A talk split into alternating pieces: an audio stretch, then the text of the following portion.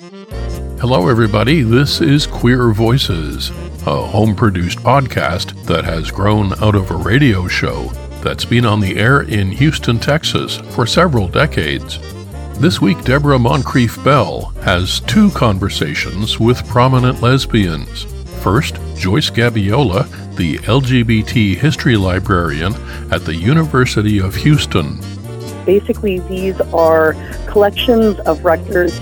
And when I say records, I mean that can be anything. It could be documents, it could be papers of transactions, but it could also be other objects such as photos. We actually have a sword in special collections. You know, it could be anything that basically has enduring value. Then Deborah has a conversation with Patricia Gray Hall, who has written a memoir about growing up lesbian in the 1960s and 70s. I asked her if there's any way that I could meet other girls like me who like girls. And she said, no, probably not, because I told her I was 15. She said, you're underage, and there really aren't any places for you to go to meet other underage women. And we have news wrap from This Way Out.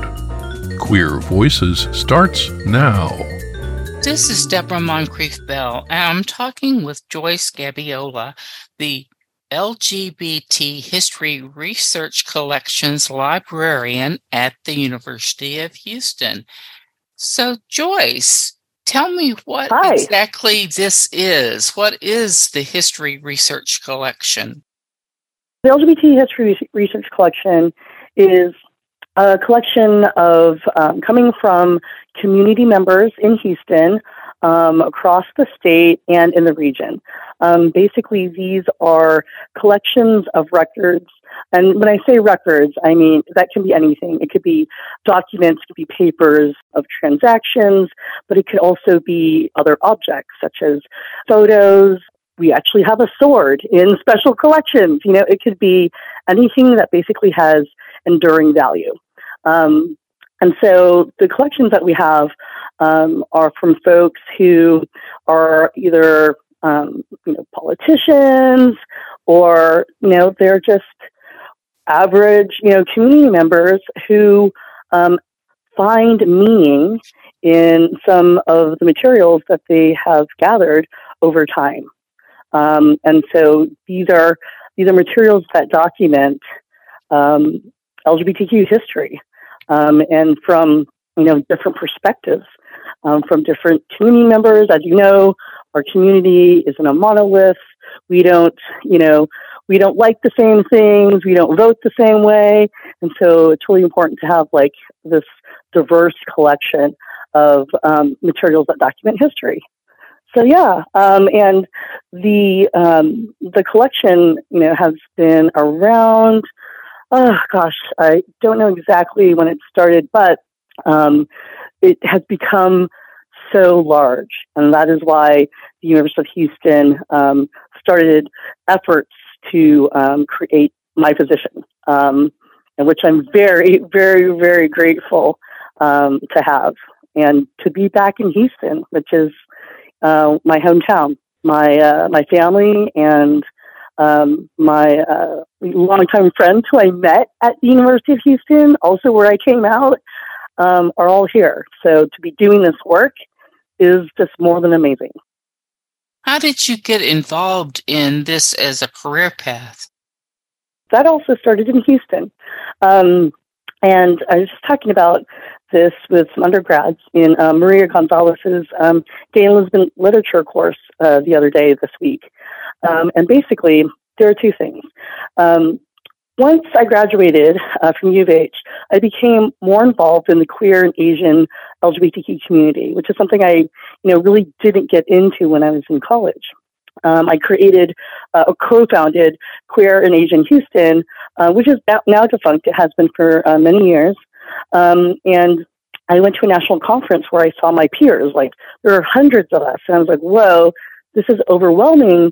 But you know, it's it's so nice to. I, I feel I, I sense I have a sense of belonging. I guess. Um, in addition to that, I used to write for Outsmart, and um, I have the great great opportunity um, to interview Arden Eversmeyer, who, as some, most uh, you probably know, recently passed away. Um, and uh, I was able to, she invited me into her house, and I got to look at um, the scrapbooks and transcripts from the Old Lesbian Oral History Project, uh, which you know she uh, created and she's been working on with Margaret Purcell. They've written two books, um, and so it was just the the care. Right? She had so much care and she was building relationships with these women who weren't just from Houston, right? Like I believe she had a national international reach. And so um, you know, it was just it was interesting to see how um, you know the the record of her engaging with these women and them building these relationships, them creating this like community that goes beyond Houston. Um, and you know they they had this they realized at some point right that there these stories are not cannot be found anywhere. So we're going to make it happen. So i recall walking away from her house and just like looking back and being like i need to be more intention intentional about preserving history. Like and then you know considering the communities that i belong in you know the greater LGBTQ community, yes, but also the Asian community, queer community. Um, and I was like, this is something that I want to do, but it's of interest, right? Not necessarily uh, I want to do it as a career at this point. So um, at some point, my partner and I in 2012 moved to Massachusetts um, because she wanted to pursue a graduate uh, degree in um, social work. And in Boston, there is um, a school called Simmons University, and they have this uh, program, this graduate program, Library Information Science. Um, and one of their one of their tracks is archives management. Um, and so, what better place to pursue an, uh, a master's degree in archiving um, in Boston, which is like this small city, right? But it's it's like a global hub, and it has hundreds of universities, uh, which have archival repositories, and so many historical societies, right? So um, that's how it started. And ever, you know, ever since the beginning of getting into this field, you know, starting with my graduate studies, um, I always stayed connected to. I want to somehow preserve the history of LGBTQ um, Asian American history. And but how am I going to do that? Right now, I'm in Boston. I don't know where I'm going to be. I had no intention at the time to return to Texas ever. Um, and so, but I was like, I was always intent on still doing that work. So ever since then, which was I got into my grad uh, program in 2014, um, that was part of it. So fast forward, um, I decided to pursue a PhD, and I went to UCLA to work with a specific archival study scholar. And um, so part of my doctoral studies, I got a grant and I decided to use that money to study, um, to visit Texas archives, um, and also to talk to, um, have some conversations with LGBTQ um, Asian American community members. So in 2017, that's what I did. And one of the archives I um, researched at was the University of Houston Special Collections. Um, and um, I also went to Texas A&M um, to look at their collection. So what's interesting about doing this research at Texas A&M, it got me to think like, what does it require for me as someone who's brown and I look more masculine, you know, queer, non-binary, to travel alone um, you know, to I've done this before, right? My sister was an Aggie, like that was, you know, as a kid, but um, I just sort of paid attention to my environment, right? And this is important because as archivists, what environment are we creating for the people who visit our spaces? And so, anyway, um, at the time, the collection at U of H wasn't as big as it is now. So, um, you know, this is just one of the ways I just stayed connected um, to Texas LGBT Asian American history is like through the work um, my graduate studies and then my doctoral studies.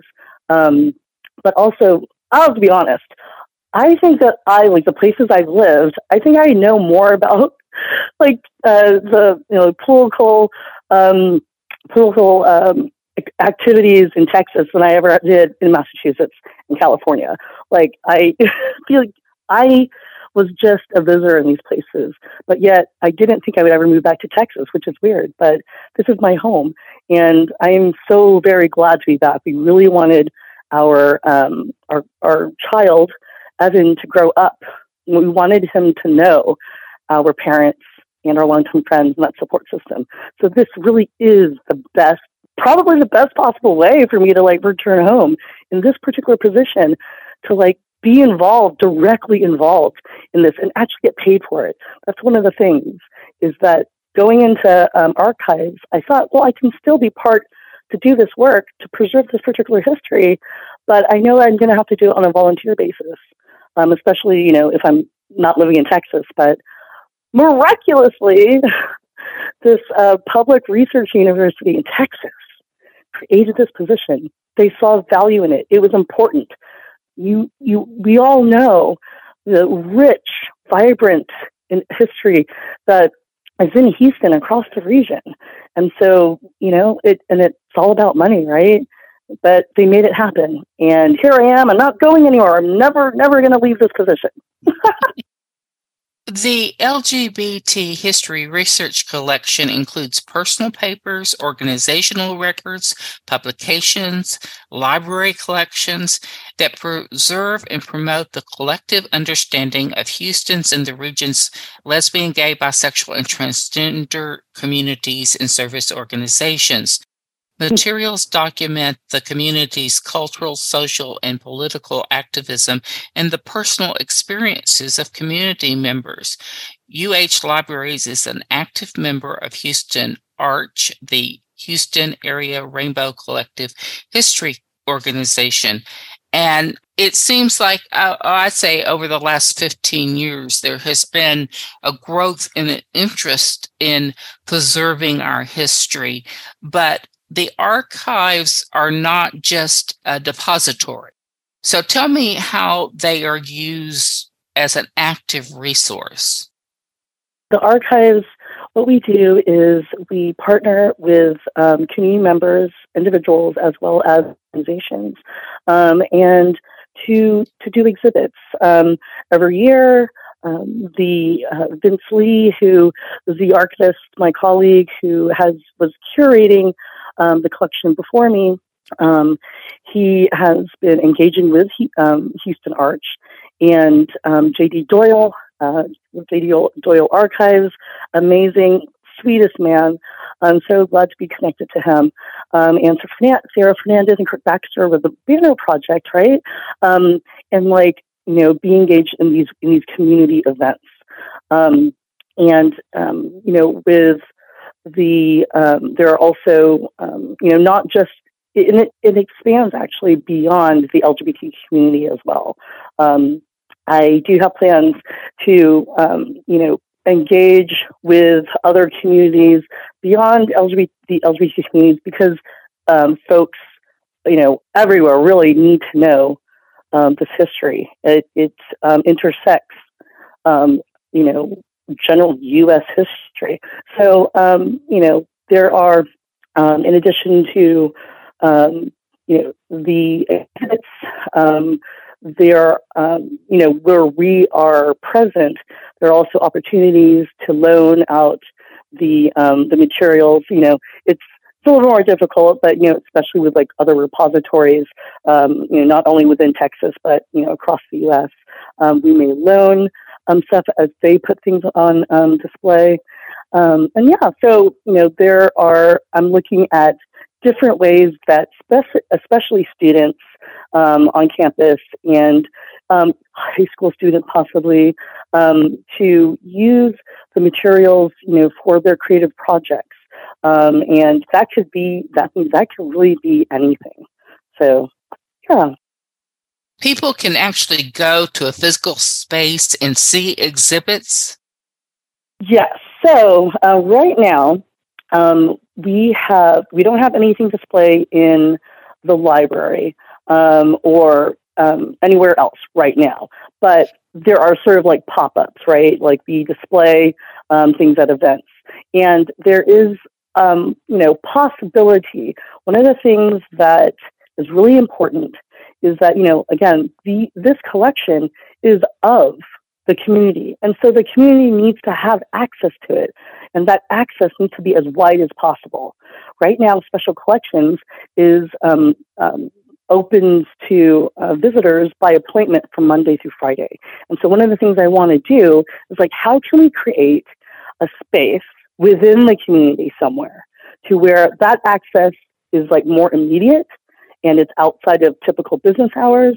You don't have to pay for parking, you know, and how can that be that the direct, more direct connection, uh, physical connection um, to the community that this that the collection um, represents? So that is, you know, that is definitely on the horizon. and the archives hold materials such as the Ray Hill papers, the Montrose Center records, the Diana Foundation records.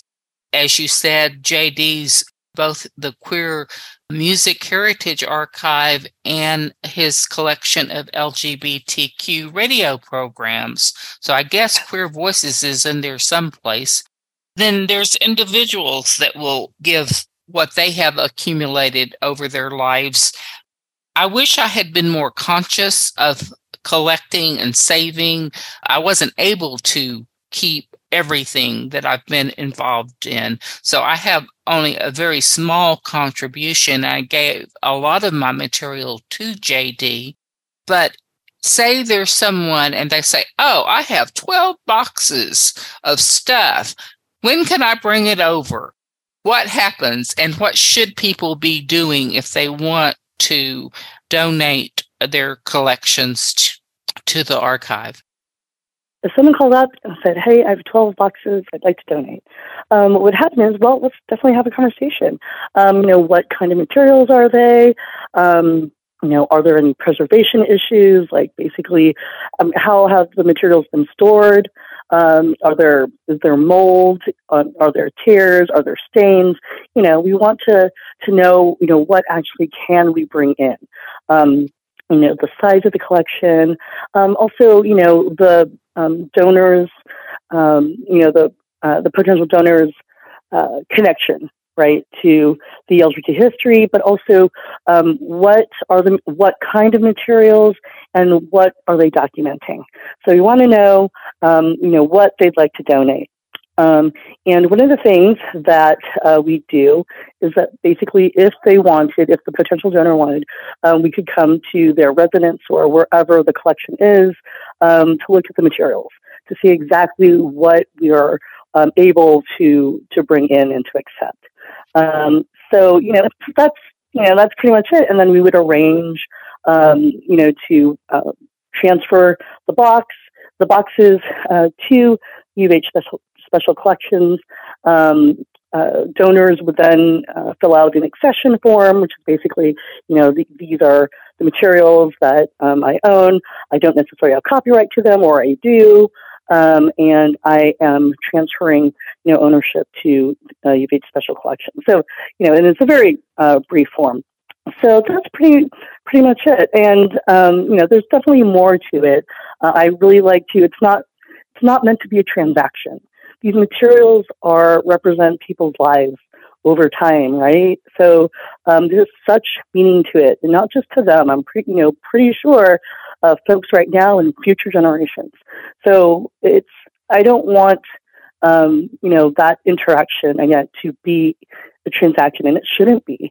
So at that time, if I don't already know this potential donor, we're going to start building a relationship if it's something that they want, you know, um, because I want to make sure that they know that you know we are, you know, these aren't just things. Um, and that this is the plan for preservation. And this is you know, also if they want to know who I am and how I approach archives. Um, so that's a little bit a bit about what would happen um, if someone wanted to donate their material. What is the best way for them to organize the material? A lot of times, right, when people want to donate their materials, they're not organized, right? So, on one hand, I would say, um, you know, it's okay if you don't organize, you know, and if you do at some point think, you know what, one day I do want to donate my materials to an archive, you know, doesn't have to be at U of H, but it'd be great if it is. Um, and I want them to, um, you know, I want to organize it for them.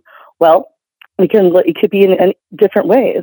If you have papers, definitely grab some, um, you know, uh, folders, um, and so that you know the papers don't bend or they don't crease. Um, you know, just and I'm very much about we don't need to use archival grade um, um, you know boxes right now. Um, just whatever you whatever you have. You know, you don't need to like go out and spend money on on containers. Just something that is you know strong enough to hold whatever materials um, you have. Um, so you know, with you know, I would say you don't need to also there are there isn't there's certainly like uh, again archival grade like pay, uh, tissue paper and all that stuff. It's not something that average folks have at their home. So really, just if anything, definitely keep boxes, uh, bins in um, areas in your home um, that sort of have this like average temperature. That's one thing, definitely. Um, you know, especially with any materials that have like adhesive attached to it. You know, if that's something that people are able to do, like in Texas, you probably don't want to leave things in your garage. I mean, you can do it if that's the place where you have. Um, that's the only place you have space. Um, but you know, if you can keep it in your house, you know, that's the best way to do it. Um, and so, yeah, I mean, just different kinds of. Doesn't have to be if you only have plastic bags, do that. The important thing is, is like, and the, that's just such a great thing. If people are thinking about preserving for the future, just use whatever you have, but just you know, be careful with them. You know, just set it off to the side. Um, you know, don't have any kind of um, heavy uh, objects on top of things that could break. You know, just let's just be mindful, you know, of these materials so that they do, um, um, so that they're preserved for uh, for the future. And you probably need some protection in Houston from flooding. Yes, that is correct. Um, and the good thing is, Special Collections is located on the second floor of MD Anderson Library. Um, that's not to say that um, water hasn't gotten into seeped into the windows during Harvey, but um, you know, for the most part, the the collection um, uh, survived, and uh, there wasn't much damage. It, was, it really came through like the the offices of uh, special collections, but not um, the stacks where the collections are held. Is it useful for people to index or catalog or somehow notate exactly what it is? Oh my gosh, that is ah, that is a, a major um, you know action to do. Like to help the archivists, that would be great if folks, you know, along with setting aside materials that they'd like to donate, you know, keeping track that inventory. It doesn't have to be on a fancy spreadsheet. You can, you know, um, write legibly. Um, but that would be amazing if with your, your donation of materials comes a complete inventory. Now, um, you know, if it's going to deter anyone from, uh, you know, um, uh, organizing your materials, don't worry about it. That's part of what archivists do, right? We process and we document. So, but yes, the best that would be so great if people kept inventories and the more information that you provide um, you know then that is you know that's better for you know of course the archivist but also for the people who will access your collection. Um, but you know that's that's the whole thing about archives. It's about research right? Um, but yeah if you want to help folks in the future um, definitely provide as much information. Um, you don't have to go provide every single thing but you know dates are good, right? Um, um, and one thing to consider too is yes, you have photos of you know your friends, um, but you may not. You know, there might be. Um, you know, you may want to consider: would some people want to be named? Right, like um, you can decide whether or not uh, you know you want to do that, but that's something um, to think about. Uh, but if you, you know, if you have photos of your friends and everyone's out and it's all good, you know, that's something you can probably add if you want. Um, like who am I? Who are we looking at in in these photos? Um, and of course, you don't have to do it at an item level. You know, um, just as archivists, we most of the time we don't process it up the item level. But of course, it's you know it's up to you if you want to be that detailed. But definitely, never uh, an inventory with information would be so helpful because that would help the processing um, uh, stage, which um, you know does can take a long time. But yes, that'd be great. Once it's there, how is it utilized? Once we bring in collections, um, you know, they, you know, they weren't going, they wouldn't be immediately processed, um, right? Because there is, you know, there's definitely a lot to process right now, um, and you know, but once it is processed, then we create finding aids, and their finding aids are kind of like library catalogs. You go in and you try to see basically what is in these uh, in this collection is it something that i do want to actually uh, look through so in a finding aid you have you know the name of the donor perhaps the name of the creator the donor and the creator aren't necessarily the same person or the same organization. Um, title of the collection the uh, scope and contents of the collection, you know, what kind of materials are in here, what um, do they document, what subjects are they, um, and you know how big is the collection and what are some of the subject matters? Um, and also the dates you know what is these this collection spans 1960 to you know 2000 um, so it's basically just this document um, that gives um, visitors researchers an idea of is this something that i want to request to look at closer? Um, so we create finding aids for collections um, to prepare that to help folks um, who come in. And um, you know, with the with the collection, you know, all collection, not special collections, um, it's intended to support, you know, education, research and teaching, learning, um, and community um, community initiatives and projects right? And that's very, very important. This uh, in particularly this collection is so community centered. It's meant to be of the community, so it's not just only for um, you know engagement on the campus, but you know very much so with um, beyond uh, beyond the campus. So that is where, um, and you know, the vision actually that I uh, was told um, when I interviewed for the job that you know, it would be good um, the vision to expand not just nationally but um, globally, and it does make sense.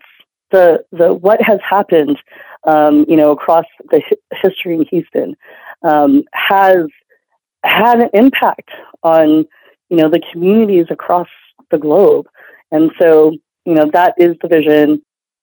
What's the most unusual item that you think has been donated?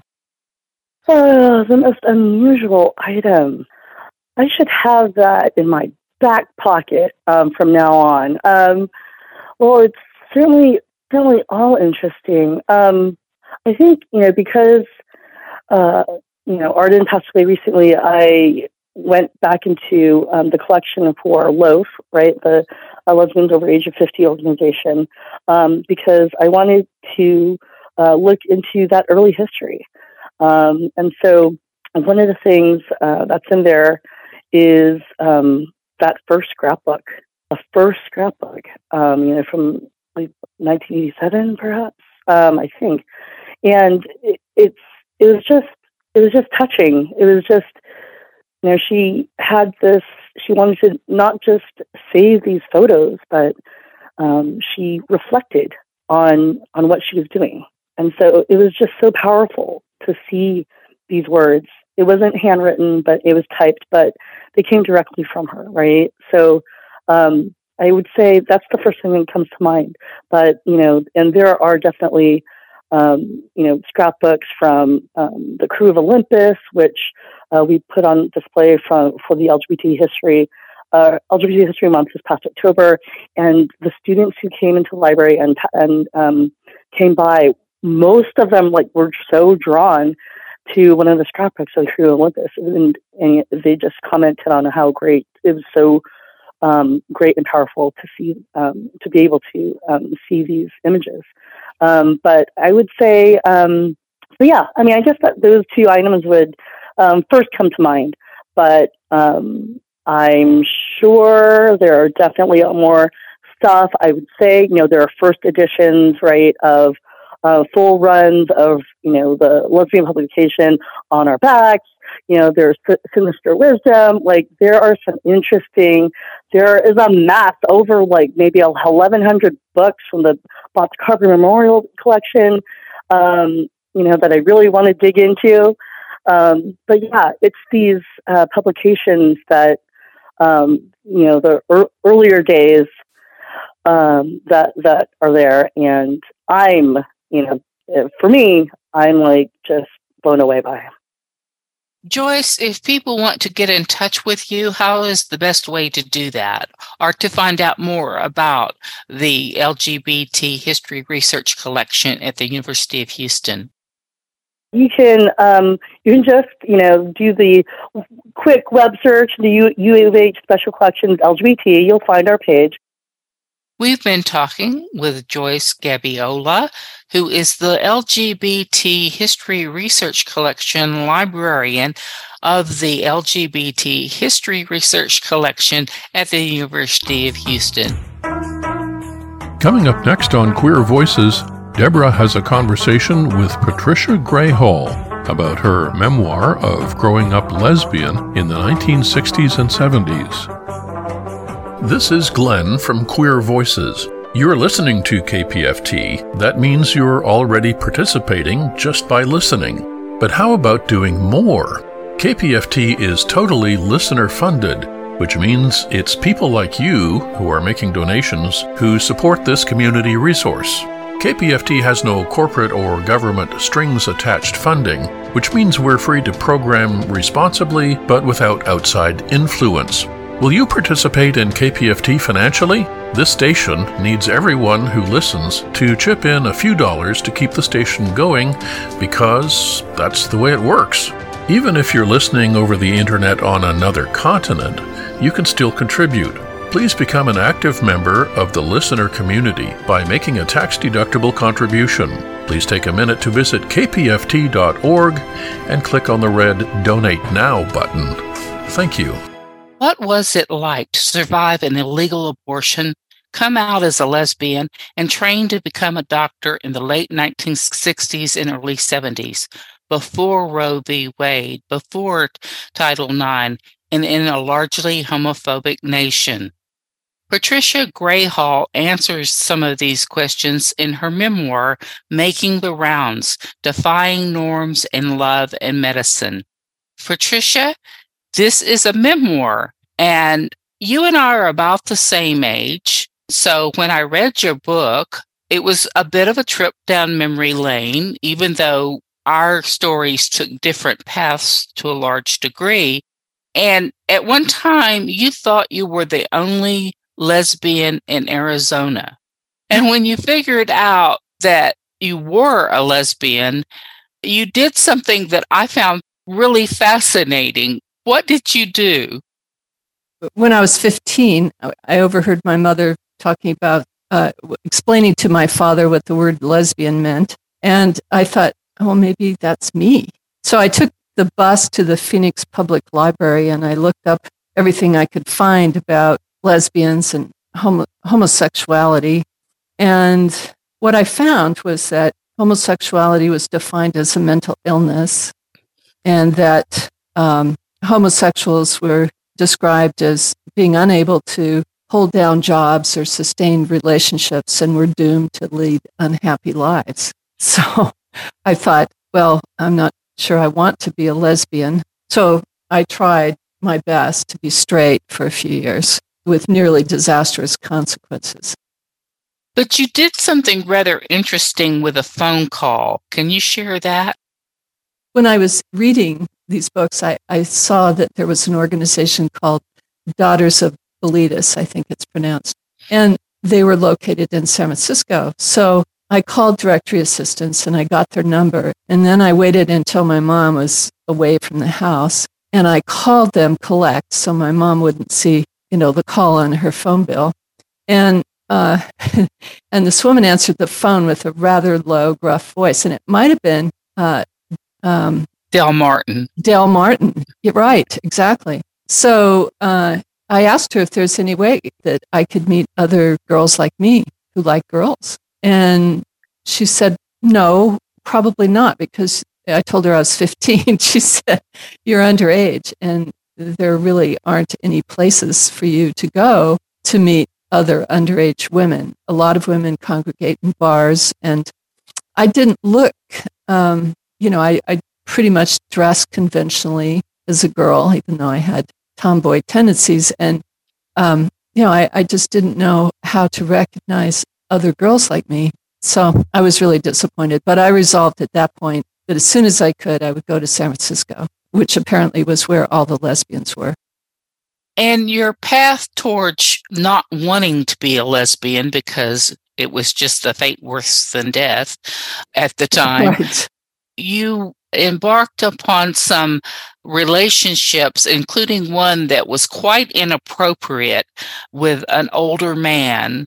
I mean, I think that was the one thing in the whole book that shocked me the most. Then in another relationship, essentially to say you had sex one time with a man and you became pregnant. That led to you having to have an illegal abortion. Thankfully, your mother was supportive but your description of what it was like going to Mexico and I think it was a, probably a better scenario than what a lot of women experienced, but still it was pretty horrific. Can you say yeah. a little bit about that?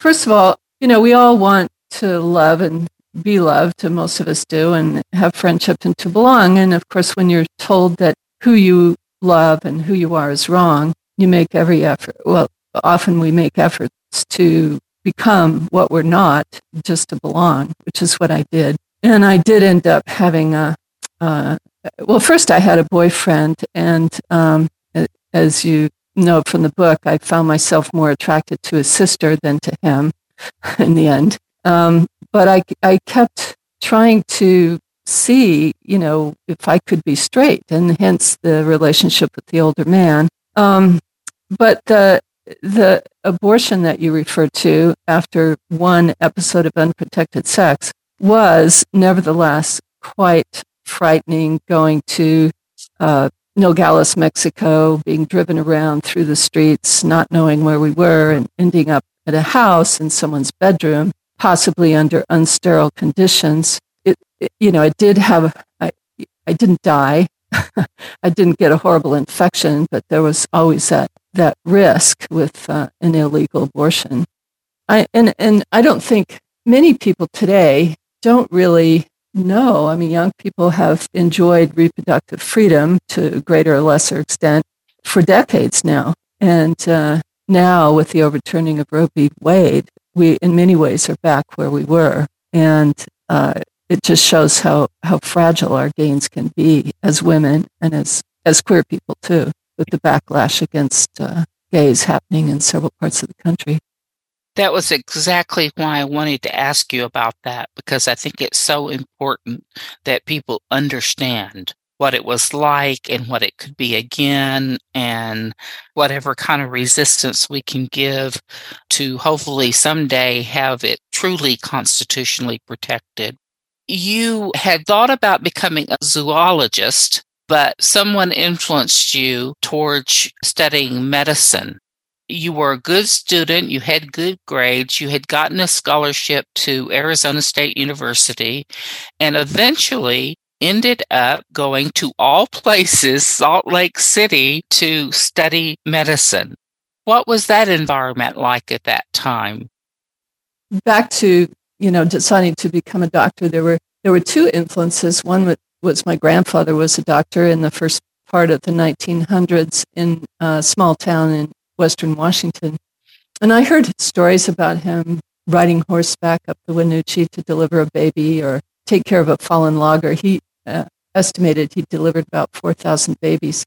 And I thought how cool it would be, you know, to take care of people in times of crisis. But um, I didn't really decide to become a doctor until I met, and when I did go to San Francisco and I, to meet other lesbians in 1969, I met a woman who was a, both a lesbian and a doctor, and I it inspired me. I thought, well, she can do it. Why, why, why don't I? So I went back, studied hard, and uh, as I was running out of money, because they um, discontinued the grant that I had, I applied to medical school early and with only two and a half years of college. in Salt Lake City, the medical school in Salt Lake City, was the only one that accepted me. I mean, it was a miracle I was accepted at all with two and a half years of college and being a woman before Title IX, which guaranteed equal access to education for women. So when I went there, I was only I was one of only five women in a class of a hundred, mostly Mormon men, and it was really lonely. I, I roomed with another woman who was um, a staunch Lutheran, very religious. When I came in, she I she had her God loves you needlepoint on the wall, and I promptly put up my poster of Angela Davis with her fist in the air. and that kind of shows a little bit how, you know, we just had different experiences and backgrounds. And eventually I invited one of my fellow medical students, which are, you know, as I said, mostly all male, to move in with me because I thought he was gay. But he didn't think he was gay, but I was pretty sure he was. he just didn't know it yet. So, you know, it took it took from freshman year when we moved in together to senior year in medical school for him to finally come out with my help. Um, yeah, and that and, made that made the experience of being in Salt Lake City worthwhile because we were close friends. We lived together. We did meals together. We studied together, hiked together, and uh, we had a little tribe of non Mormons uh, that we used to uh, study with and and uh, have meals with occasionally, and and it felt comfortable. I actually have to say I was happy there in Salt Lake City. And your friendship with David continued through the years. He's still a friend today, and but you shared so much of your life with him, not only as roommates, but eventually buying a house together, also working together. It probably to me, reading the book, it sounded like he was kind of your foundation in many ways. Well, absolutely. Um, people who read my book, everybody loves David.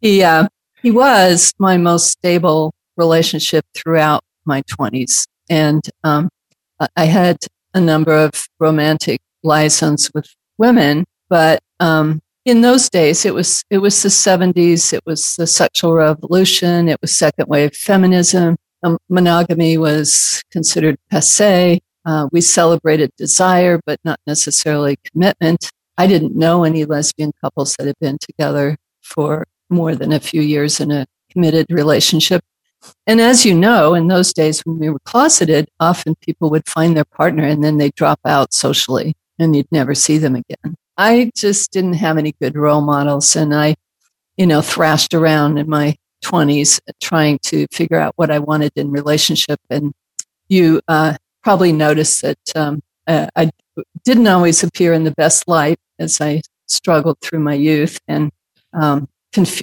youthful confusion. But when you write a memoir, um, you uh, uh well, I was tempted to comment on events in my youth from the perspective of the elder I've become and to expound on the importance of boundaries and trust in a loving relationship and the enduring power of friendship, and with a warning not to undervalue or squander love.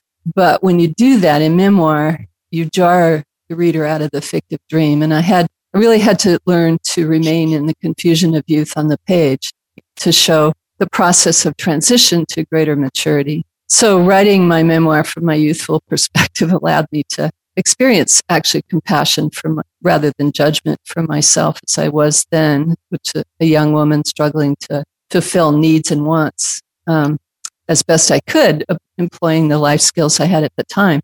so it's my hope readers will learn from my mistakes and poor choices, but hopefully also my resilience and strength.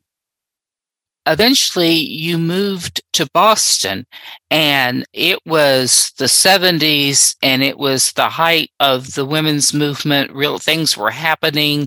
The Boston Women's Health Collective, Our Bodies, Ourselves, and so you discovered feminism.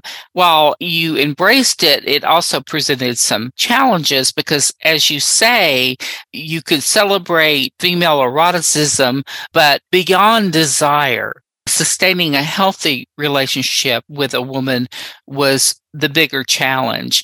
And in your hindsight, like you say, and sometimes you don't come off in the best light, and many of your lovers pretty much told you or criticized the things that they found of concern.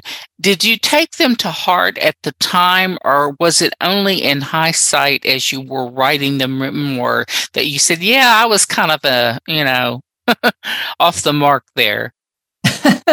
well, um, both actually. So when when you're living your life, sometimes it feels like a series of random and chaotic events. And it was really only when I started writing, and initially I only wrote for myself. I didn't intend to publish a book. I almost threw away the journals uh, from those times because we were downsizing and we had a big bonfire going.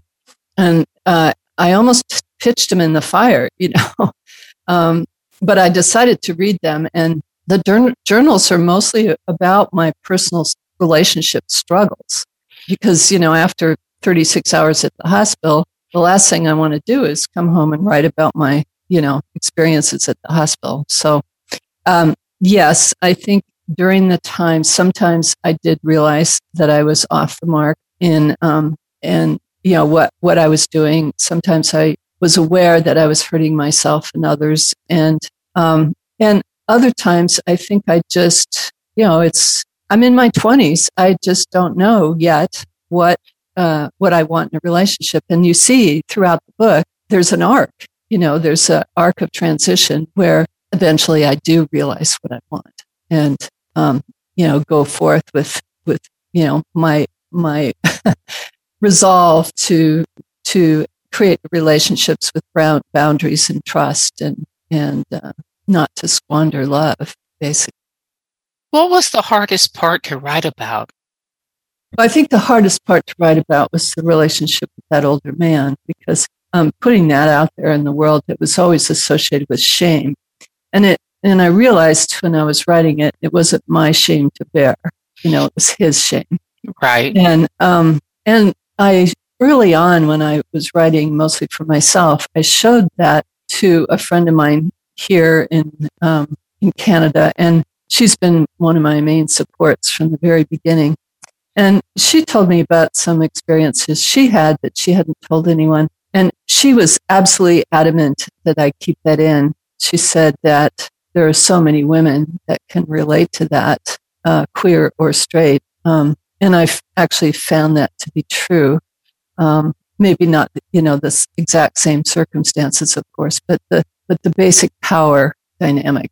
So um, I think so. I decided to keep it in, and I do cringe a little bit about that.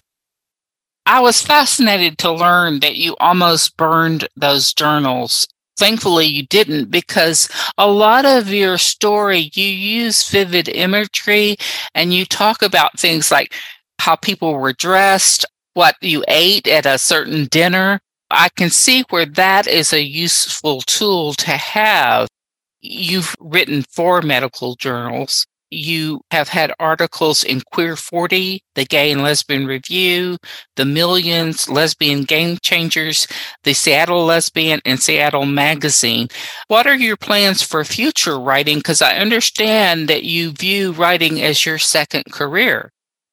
I do. And um, but back, back to the, the memories in the journals it, it was those journals that allowed me to to put that much detail in some of those scenes, especially, for example, the scene with Jillian, um, one of the women that I was very much attracted to because I did actually record even what she was wearing and how I was feeling and, you know, exactly what happened. So that was really quite helpful in retaining those memories. But you asked me what's for the future. My partner and I have written a novel together. It's a romance uh, with older protagonists because when I, uh, I often, well, I hadn't been reading lesbian romance, but I started reading it when I thought I would write this novel. And it seems like most of the protagonists are young, beautiful, athletic, thin, and, you know, they all are at the height of their careers or, or getting there and they all have happy endings.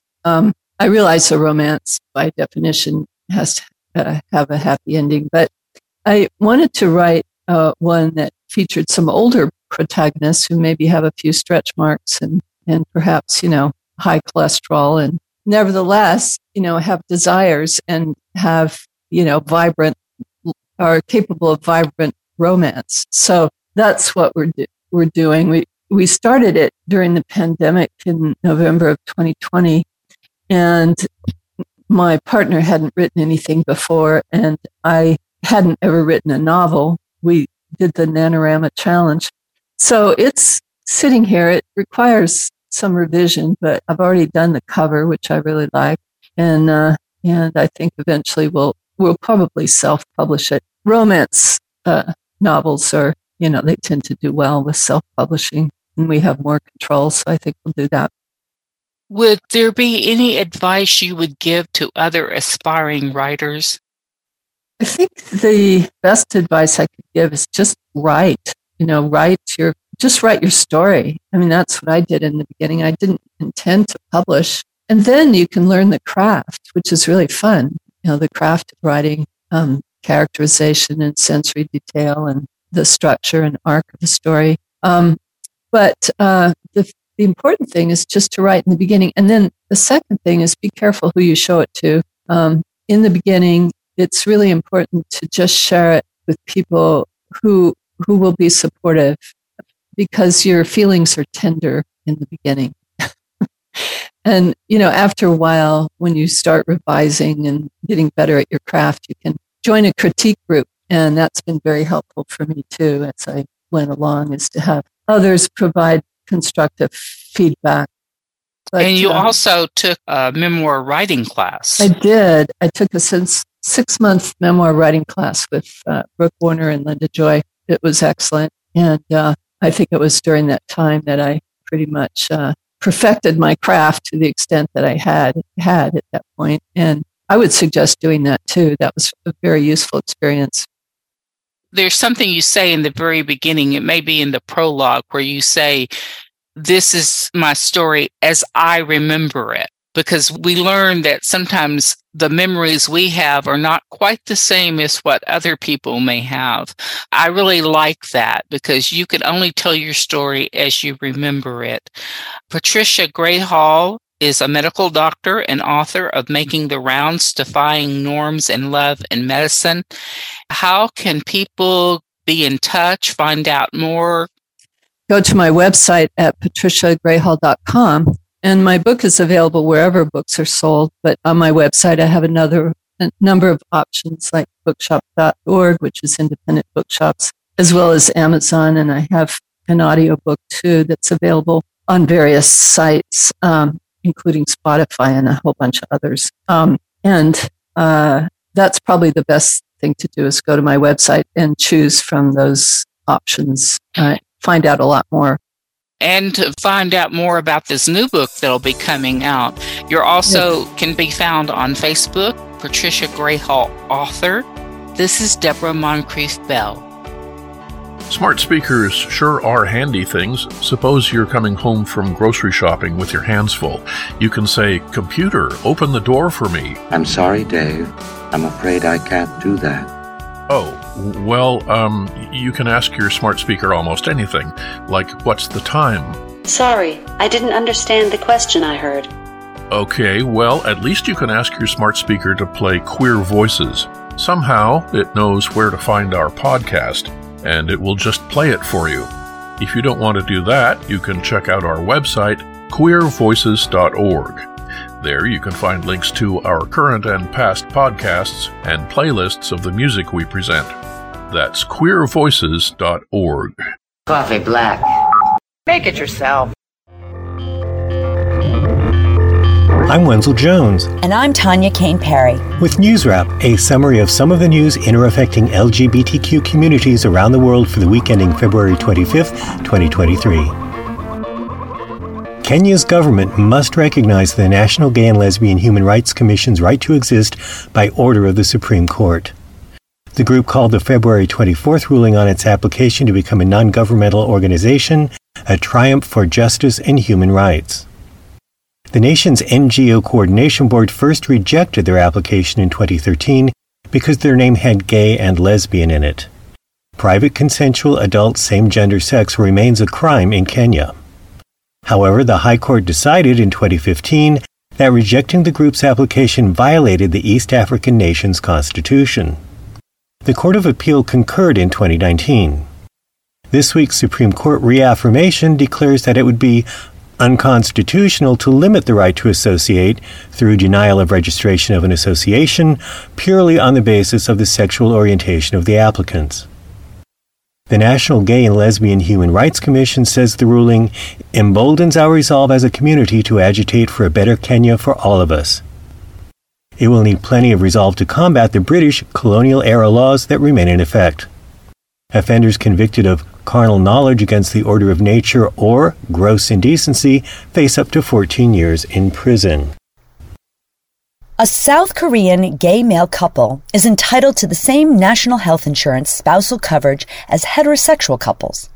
The Seoul High Court's February 21st ruling did not specify why it overturned the January decision of a lower court.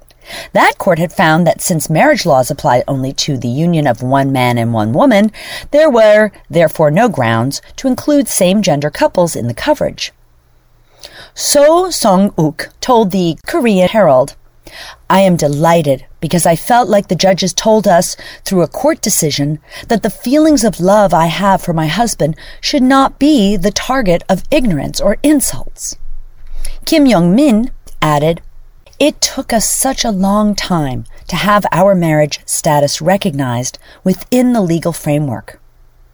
The couple held a wedding ceremony in 2019, but they could not legally register their union. South Korean health insurance laws grant spousal coverage to common law heterosexual partners. With this ruling, same gender partners can no longer be denied. Amnesty International's East Asia researcher Moram Hyung believes the ruling offers hope that prejudice can be overcome, and it moves South Korea closer to achieving marriage equality. The government can appeal the ruling in the nation's Supreme Court. Bulgaria's Supreme Court has banned trans people from legally changing the gender marker on their government documents. A few liberal Bulgarian judges have interpreted the nation's law on identity documents to allow for the possibility of gender reassignment. Although the law says that, in case of gender change, trans people must apply for new documents within 30 days, the lower courts no longer have that option.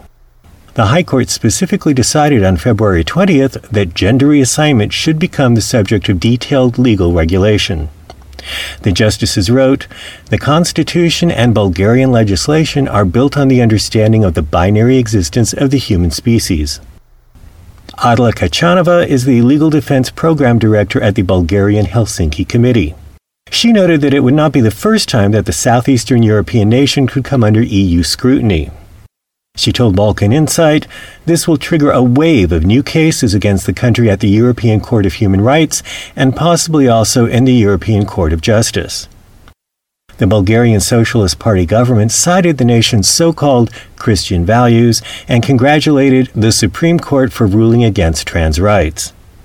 Its pro Russian leaders proclaimed, For us Bulgarians, the children and the family are of great value, and the Constitution and the rule of law stand above everything. Tennessee is on the verge of becoming the latest U.S. state to ban gender affirming care for transgender young people. The Republican dominated legislature has also made it the first state in the country to go after the right wing's second favorite punching bag by banning family friendly drag shows. Both bills are headed to Republican Governor Bill Lee for his expected signatures. Unless he vetoes them, the bills will become law within 10 days whether or not Lee signs them. The bill on gender affirming care bans puberty blockers and hormone treatment for the purpose of gender transition for young people under the age of 18. It also bans rare reassignment surgery for minors. Minors currently undergoing treatment would be cut off by March of next year. The anti drag show bill classifies male and female impersonators as adult cabaret performers and bans adult oriented performances that are deemed harmful to minors, according to The Tennessean. Bans on drag queen shows come in response to the growing popularity of drag queen story hours. Those fun filled readings of queer affirming children's books by bedazzled performers enjoyed by young kids and their parents horrifying legislatures in more than two dozen other Republican controlled states. Some of them have already outlawed gender affirming care for minors. Drag queen story hours have become a prime target of the Proud Boys, a far right U.S. militia group that falsely links drag shows to pedophilia.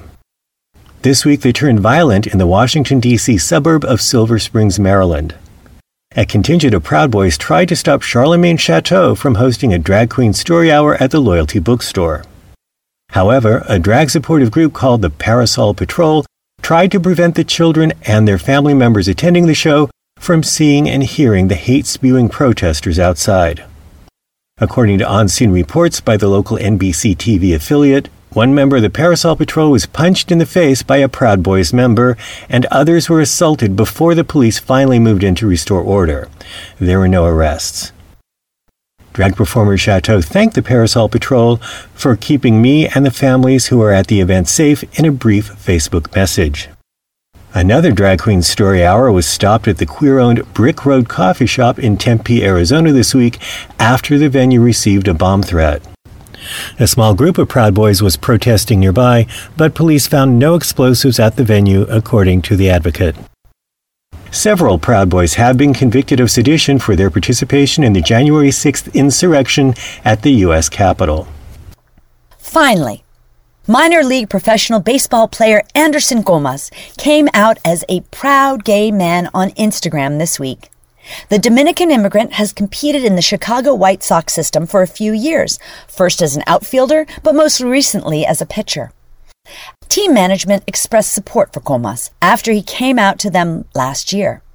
White Sox assistant general manager Chris Getz told Outsports, I was very pleased that he was comfortable sharing with us in player development and was also happy at the reaction across the organization, which, as you would expect, was to support, help, and congratulate a teammate. Comas explained, I'm doing this because I want to be an inspiration for those like me out there fighting for their dreams. Please don't listen to those stupid things that people say about us. Fight for your dreams, believe in yourself, and go for it. That's News Wrap, Global Queer News with Attitude for the week ending February 25th, 2023. Follow the news in your area and around the world. An informed community is a strong community. News Wrap is written by Greg Gordon, edited by Lucia Chappelle, produced by Brian DeShazor, and brought to you by you. Thank you. Help keep us in ears around the world at thiswayout.org, where you can also read the text of this newscast and much more. For This Way Out, I'm Wenzel Jones. Stay healthy. And I'm Tanya Kane-Parry. Stay safe.